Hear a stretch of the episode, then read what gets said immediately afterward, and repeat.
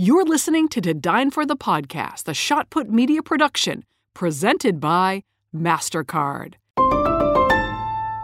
Start something priceless.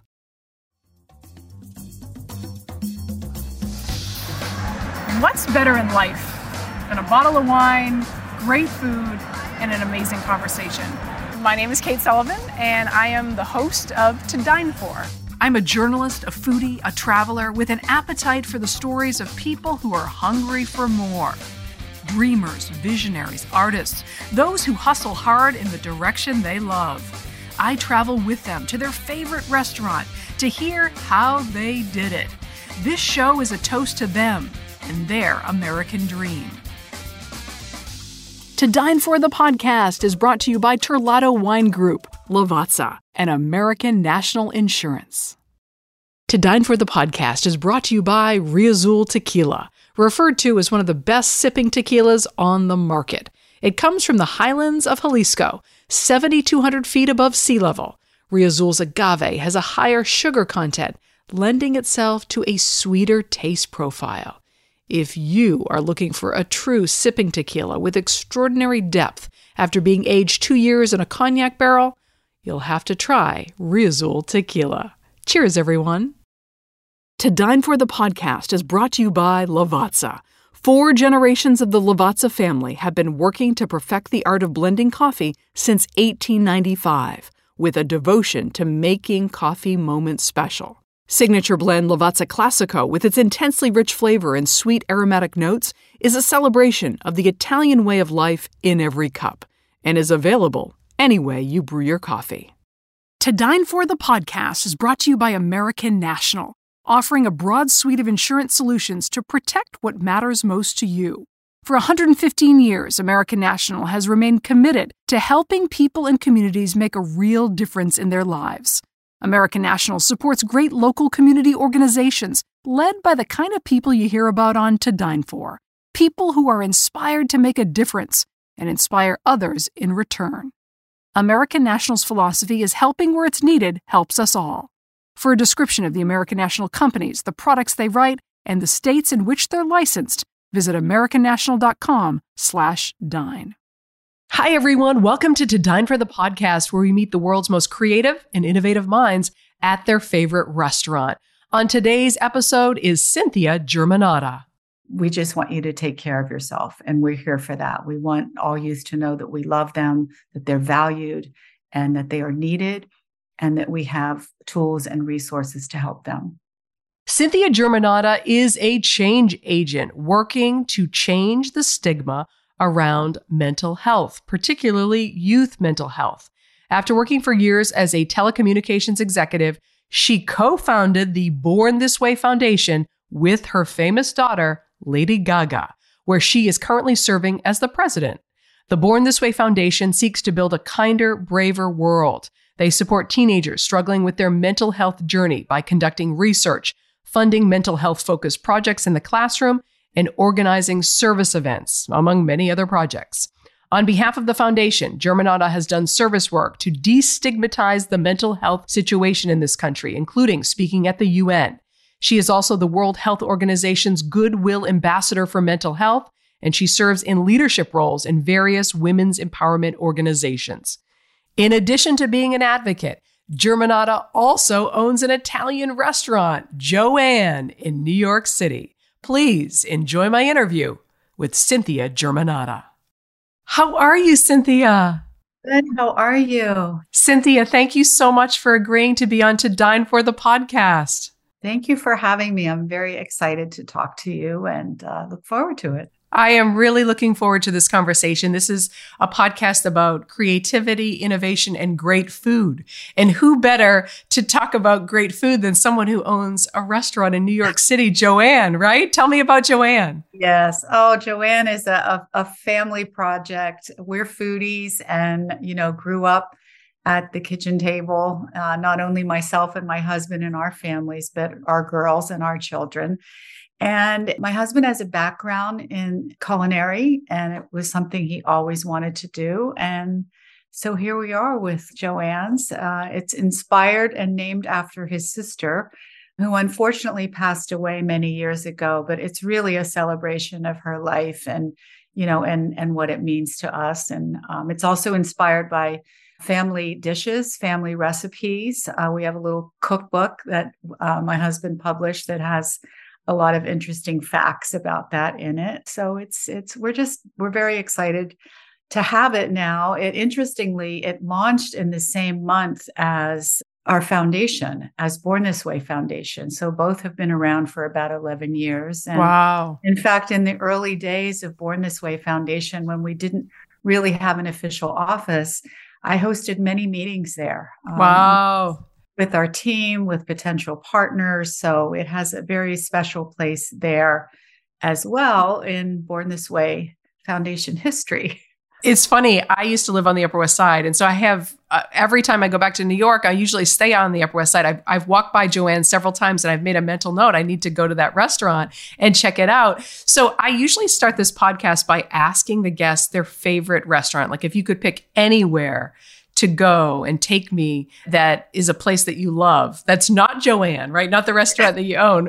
But is there a place that is a nod to your culture, is a place that you just really love. Maybe you went with your family that yeah. you could share with us.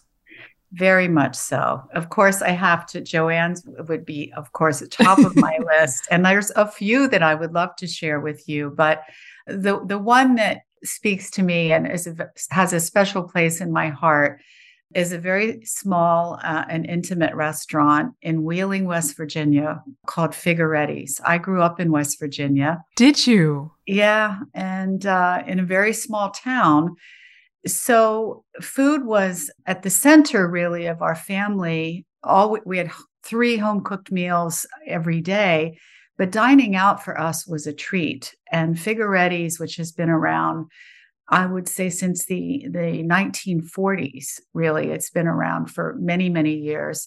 Is a family owned Italian restaurant from the community. And I think there are about five generations now of family members that have taken over the restaurant. There's something so special about a family run restaurant, Figaretti's. Yes. What would you order when you would go there?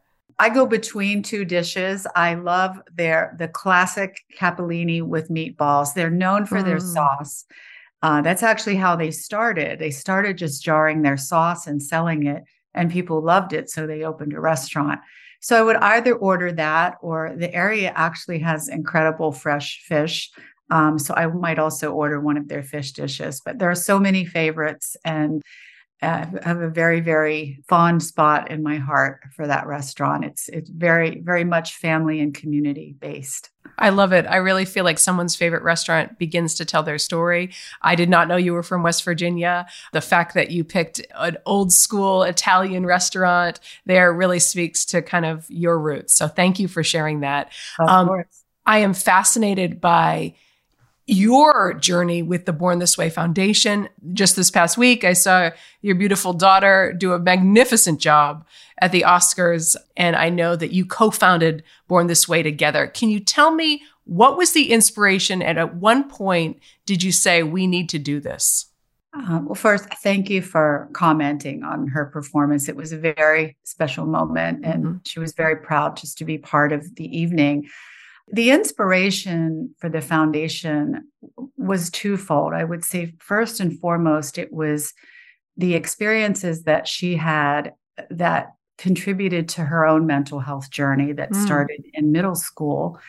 And that combined with stories that we heard from other young people around the world, you know, the, the older she got and started performing, those were really the two main things that truly inspired the foundation. And what happened in middle school and, and what was that journey like for you as her mother? Yeah, she, well, she, let's just say, you know, people talk about youth being different. And I like to change that perspective that they're just unique. And mm.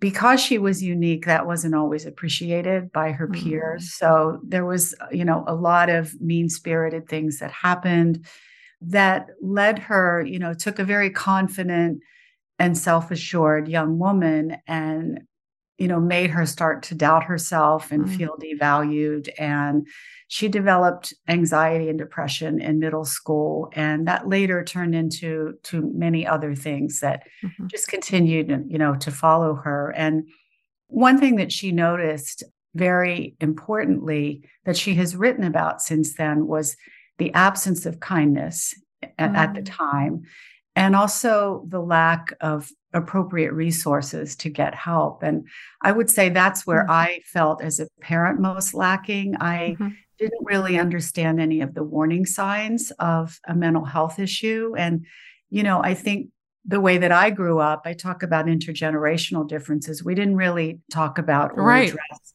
the emotional issues. So, you know, I think I chalked it up to teenage behavior mm-hmm. when in fact she was really hurting and struggling. And I felt helpless to get her the support that she needed. And so those were really the two things that were at the core of that were, were kindness and mental health, which we know are very much linked. And, you know, she feels that somebody had a choice to be kind to her and, and they weren't. And mm-hmm. it deeply affected her. This happens to many other youth as, as well. And I think what I'm most proud of is that she was able to channel that into doing good. And yes. You know, really became for both of us and the, our family, in fact, uh, a, a family mission, a family passion to create a, an organization that better equipped young people to deal with their struggles um, than she felt that she was. Is there an age that you have identified as the most vulnerable for potential warning signs of mental health? You mentioned middle school for Lady Gaga, but I'm just wondering in mm. general, you know, as you've done so much research, is there a time that parents should really have their antenna up for a time where it could really affect their young minds?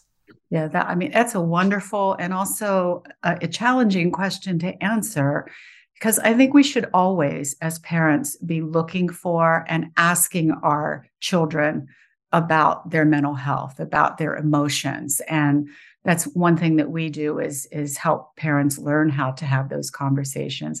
That's also a reason that young people don't come to their parents mm-hmm. as often as maybe we would like because we don't share our own vulnerabilities. We don't talk about those emotions at times they feel judged and so that can prevent them from from coming to us to talk to us. There are many stages where we should be looking at that but two in particular make young people very vulnerable and one is about that age that my daughter was. About 50% of mental health issues develop by the age of 14. Okay. And, you know, that's a time of puberty, transition, wanting to feel, you know, valued and cooled and part of groups. And mm-hmm. that's a hard time, you know, for young people. So I think that transition from childhood to young adult is one we certainly need to be looking at very carefully.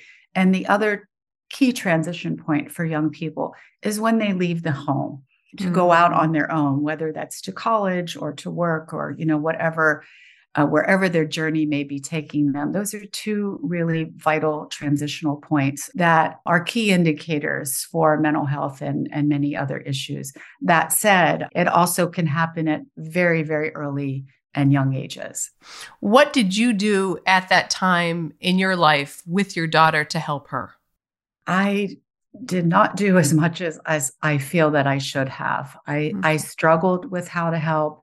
We did have a close and do have a close relationship, and we're able to talk about some things. But what I learned later mm-hmm. is that she didn't tell me everything because mm-hmm. she was embarrassed and mm. she felt uncomfortable talking about those things with me. So I certainly struggled with how to help which I think led to another statistic that is a hard one to hear is it can take 10 up to 10 years or more for a mental health issue to be diagnosed mm-hmm. and unfortunately that was the case for my daughter it took many many years because I, I know that i wasn't looking for that you know and she was struggling i think on the positive side we got help uh, we were able to and over the years we have talked through this and I've have come to better understand how to listen and validate both of my girls when they're having issues and and have deeper conversations with them. I just wish I had had better tools at that point. We'll have more on this conversation in just a minute, but first, thank you to our sponsors. Life is full of what ifs. Some awesome, like what if AI could fold your laundry? And some well, less awesome, like what if you have unexpected medical costs?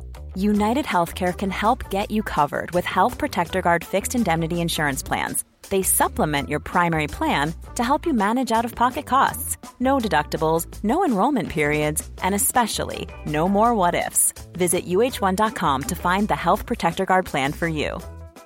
Hi, I'm Daniel, founder of Pretty Litter. Did you know cats tend to hide symptoms of sickness and pain? I learned this the hard way after losing my cat, Gingy. So I created Pretty Litter, a health monitoring litter that helps detect early signs of illness by changing colors, saving you money and potentially your cat's life. Pretty Litter is veterinarian developed, and it's the easiest way to keep tabs on your fur baby's health right at home. Go to prettylitter.com and use code ACAST for 20% off your first order and a free cat toy. Terms and conditions apply. See site for details. To Dine For the podcast is brought to you by American National, offering a broad suite of insurance solutions to protect what matters most to you. There's a funny thing about most insurance commercials, whether they feature lizards or birds or funny cartoon characters. It seems like they want you to think about anything but insurance. American National, on the other hand, has real local agents who get to know you, so they can help you reach better decisions about your insurance to make sure you're protecting what matters most to you. American National agents are part of your community, they're your neighbors. So whether it's solutions for your home, your small business, your farm, or your life, you can count on your local American National agent to make sure you get the discounts you deserve and the protection you need without paying for extras you don't. With American National, you get an ally, not just a web page. For a description of the American National companies, the products they write in the states in which they're licensed, visit americannational.com/dine. To Dine for the podcast is brought to you by Riazul Tequila, referred to as one of the best sipping tequilas on the market. It comes from the highlands of Jalisco, 7,200 feet above sea level. Riazul's agave has a higher sugar content, lending itself to a sweeter taste profile. If you are looking for a true sipping tequila with extraordinary depth after being aged two years in a cognac barrel, you'll have to try Riazul Tequila. Cheers, everyone. Now back to our conversation. Lady Gaga has been such a champion of validating every person's journey, whatever that looks like, right? And um, making everyone feel special. That has really kind of been her ethos since the very beginning.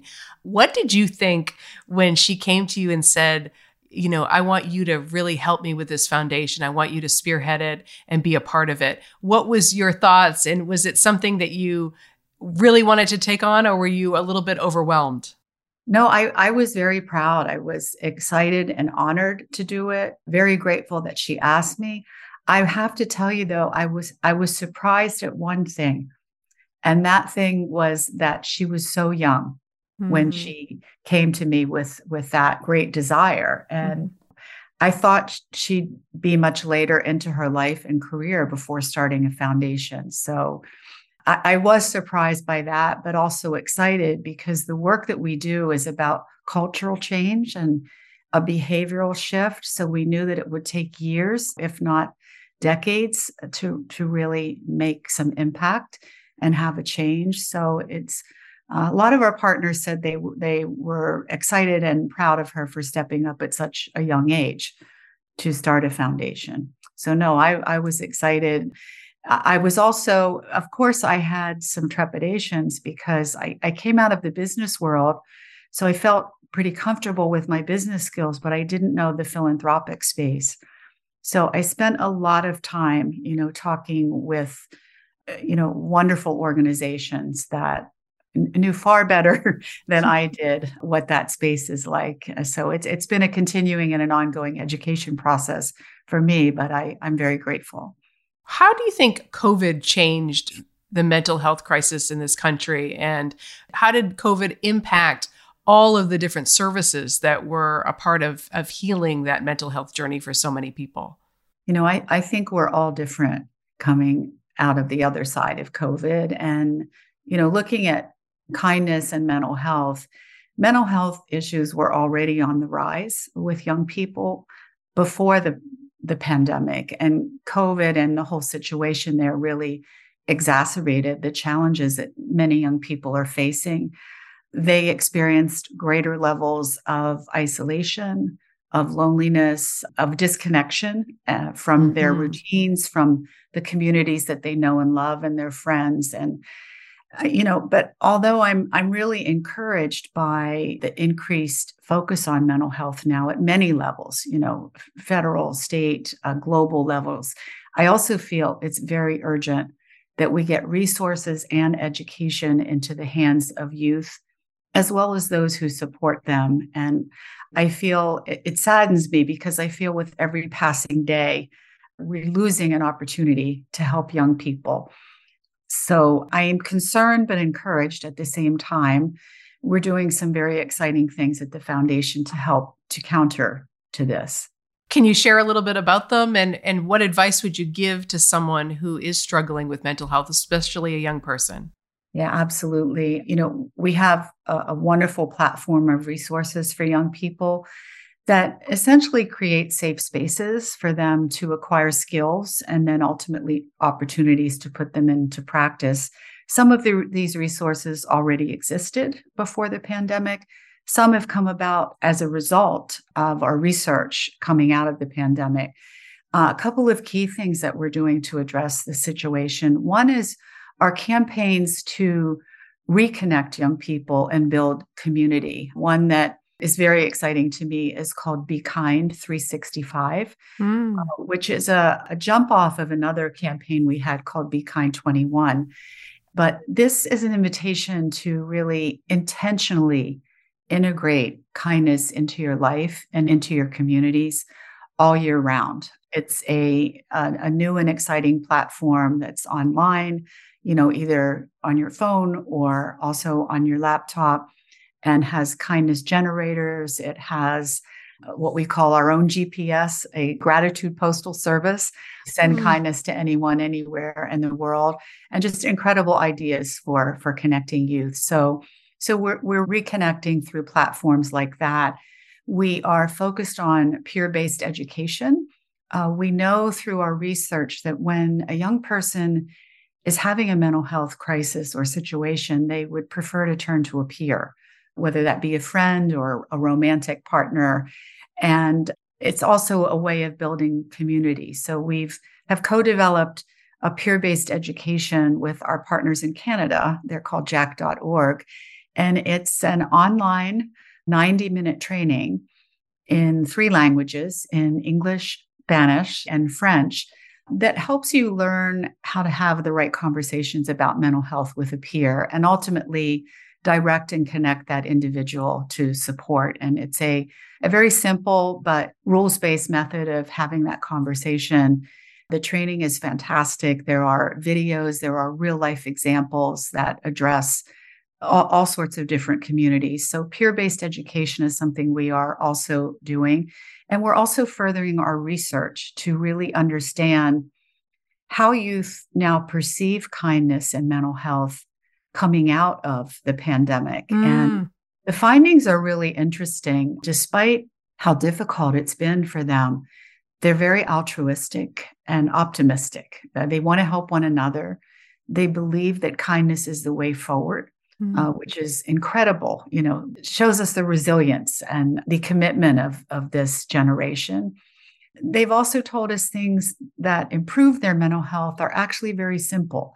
It's things like encouraging them when they're doing good, mm. checking in on them, uh, listening to them when they have a problem, you know, and and validating their emotions. So, so those are just a few of the things that we're seeing and learning and focusing on. And my advice, certainly to anyone experiencing a mental health issue, is first know that your feelings are very real. Mm-hmm. It's okay to have them. Yes. And there is hope to come through that and come out of it, to please ask for resources. And we have a Get Help Now page on our website that has a uh, just a myriad of really wonderful resources. And also know that it only takes one person to to really be there to support you and think about who that person would be and who you would trust and who you would be willing to go to and, and open up and talk about the issues that you're facing. It's interesting because, you know, so often we think kindness comes from how you're taught at home, right? Like you're kindness, you're around kindness, you become kind. And mm-hmm. so it would be very easy to write people off and say, well, if someone is not a naturally kind person, that's not a skill they could learn. And from what, if I'm hearing you correctly, one of the work of the, of the Born This Way Foundation is to actually teach kindness, model kindness, and show it in various ways. So, so at least someone is aware of how they're treating people and, and the fact that they can change. Is, is that correct? It's absolutely correct. You know, we do, uh, I don't know if teaching it is the right word, but mm-hmm.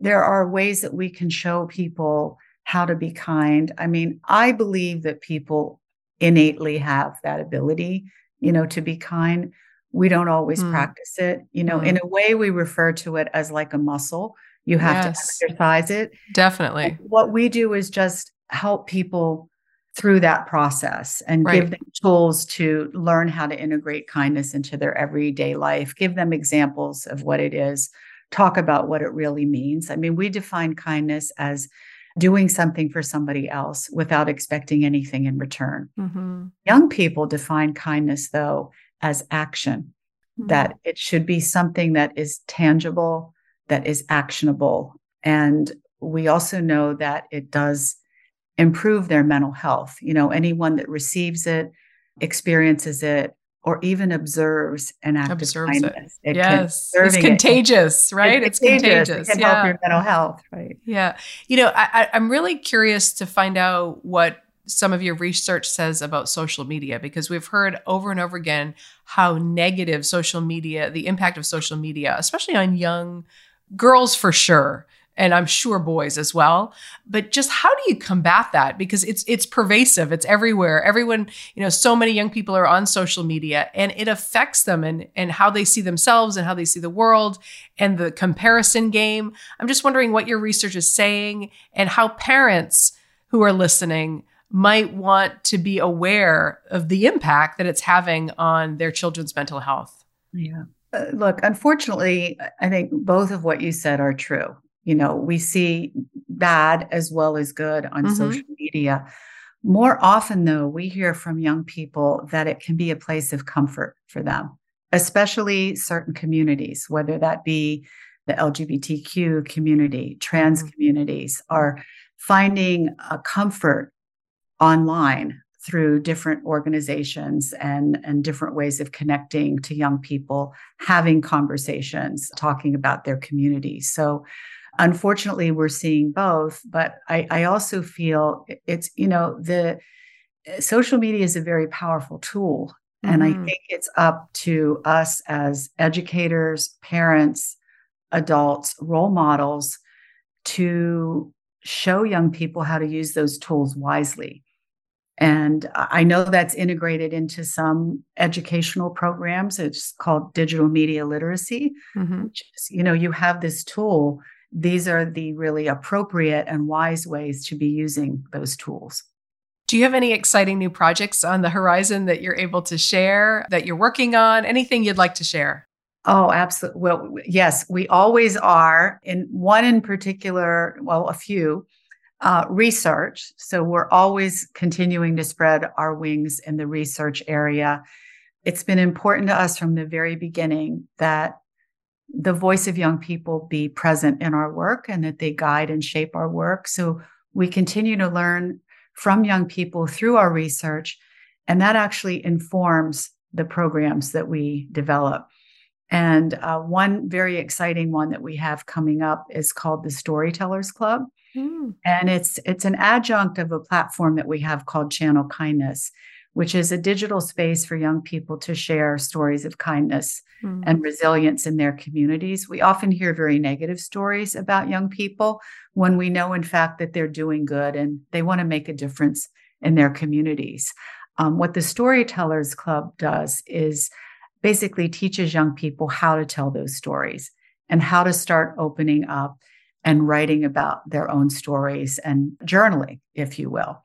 uh, which is part of, of the Storytellers Club. You actually receive a journal that has prompts that help you answer certain questions about your life and life in general. So we're very, very excited about the Storytellers Club, about the research, about Be Kind 365, and many other skills and tool based things that we are developing.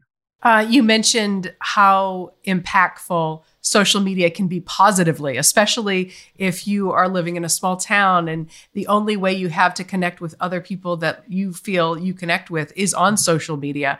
Lady Gaga certainly did this with her music. It's a music is a beautiful, wonderful way to unite people. What do you wish people knew about mental health and and how do we destigmatize someone's mental health journey? Uh, it's a wonderful question. I, I think what I wish the most is that people knew that it's common, right? It, mm. it, the word normal is maybe the wrong one to use, but it's normal to confront difficult times and challenges in your life, whether that be something like anxiety and depression or even more severe. And also know that in so many cases, people can come through this mm-hmm. and come out on the other side and learn how to manage it well and live just a wonderful, happy, and thriving life. So I have the good fortune of seeing that with a lot of young people that are able to come through it. But it comes down to them having the proper resources to be able to do it. And I think that's where all of us come in. There's no more urgent and important time than now to have those tools and skills and opportunities for young people. And there's hope. There is hope. And I will tell you, I'm the mom of three young boys, eight, six, and four. And, you know, I'm always thinking, you know, what what can I be doing now to yeah. ensure that they live a life that is uniquely their own and that their experience is validated and that their mental health journey is a strong one. And, you know, it sounds crazy, but I think, you know, you touched on a couple of them. I, I, think the first is to really listen to your children. They sort of tell you who they are, don't they? If you really listen. What else would you add to that? Because uh, there's a lot of moms who will be listening as to they want to help and they just don't know how, right? They're, we're all on this journey together. Yeah.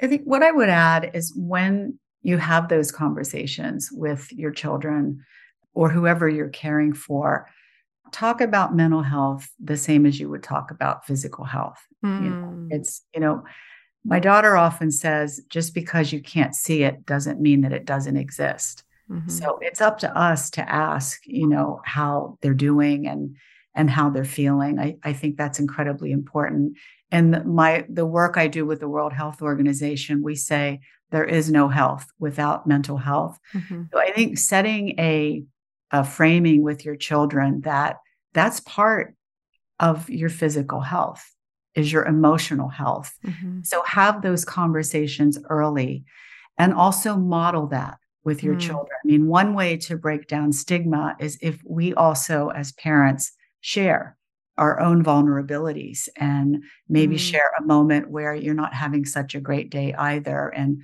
what can you both do to to make it better you know for one another so I think those are, are two really great places to start. It all comes down to modeling and creating a safe space where they can have that conversation and feel comfortable. The foundation is called Born This Way. Obviously, Lady Gaga wrote a song.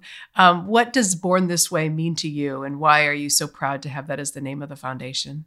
Oh, I mean, Born This Way to me means that we care about all youth. We're very much an inclusive organization. And you don't need to change anything at all about mm-hmm. yourself. We just want you to take care of yourself. And we're here for that. We want all youth to know that we love them, that they're valued, and that they are needed, and that we have tools and resources to help them. Fantastic. Cynthia, it's wonderful to talk to you today. I hope to someday come to Joanne and dine at your restaurant and I'm I'm so inspired by the work that you're doing and continue to do for youth everywhere involving mental health. So thank you, thank you for this time today.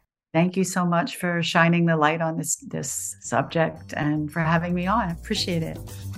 Thanks for listening to To Dine For the podcast For more information on the show, the guests, and the podcast, head to to You can find us on Instagram at To Dine For TV and Facebook at To Dine For with Kate Sullivan. Thanks to the sponsors of To Dine For the podcast, American National, Lavazza, and Terlato Wine Group. Special thank you to producer and sound editor John Golner. To the loyal followers of this program, cheers! Stay hungry and stay inspired. I'll see you back at the table soon.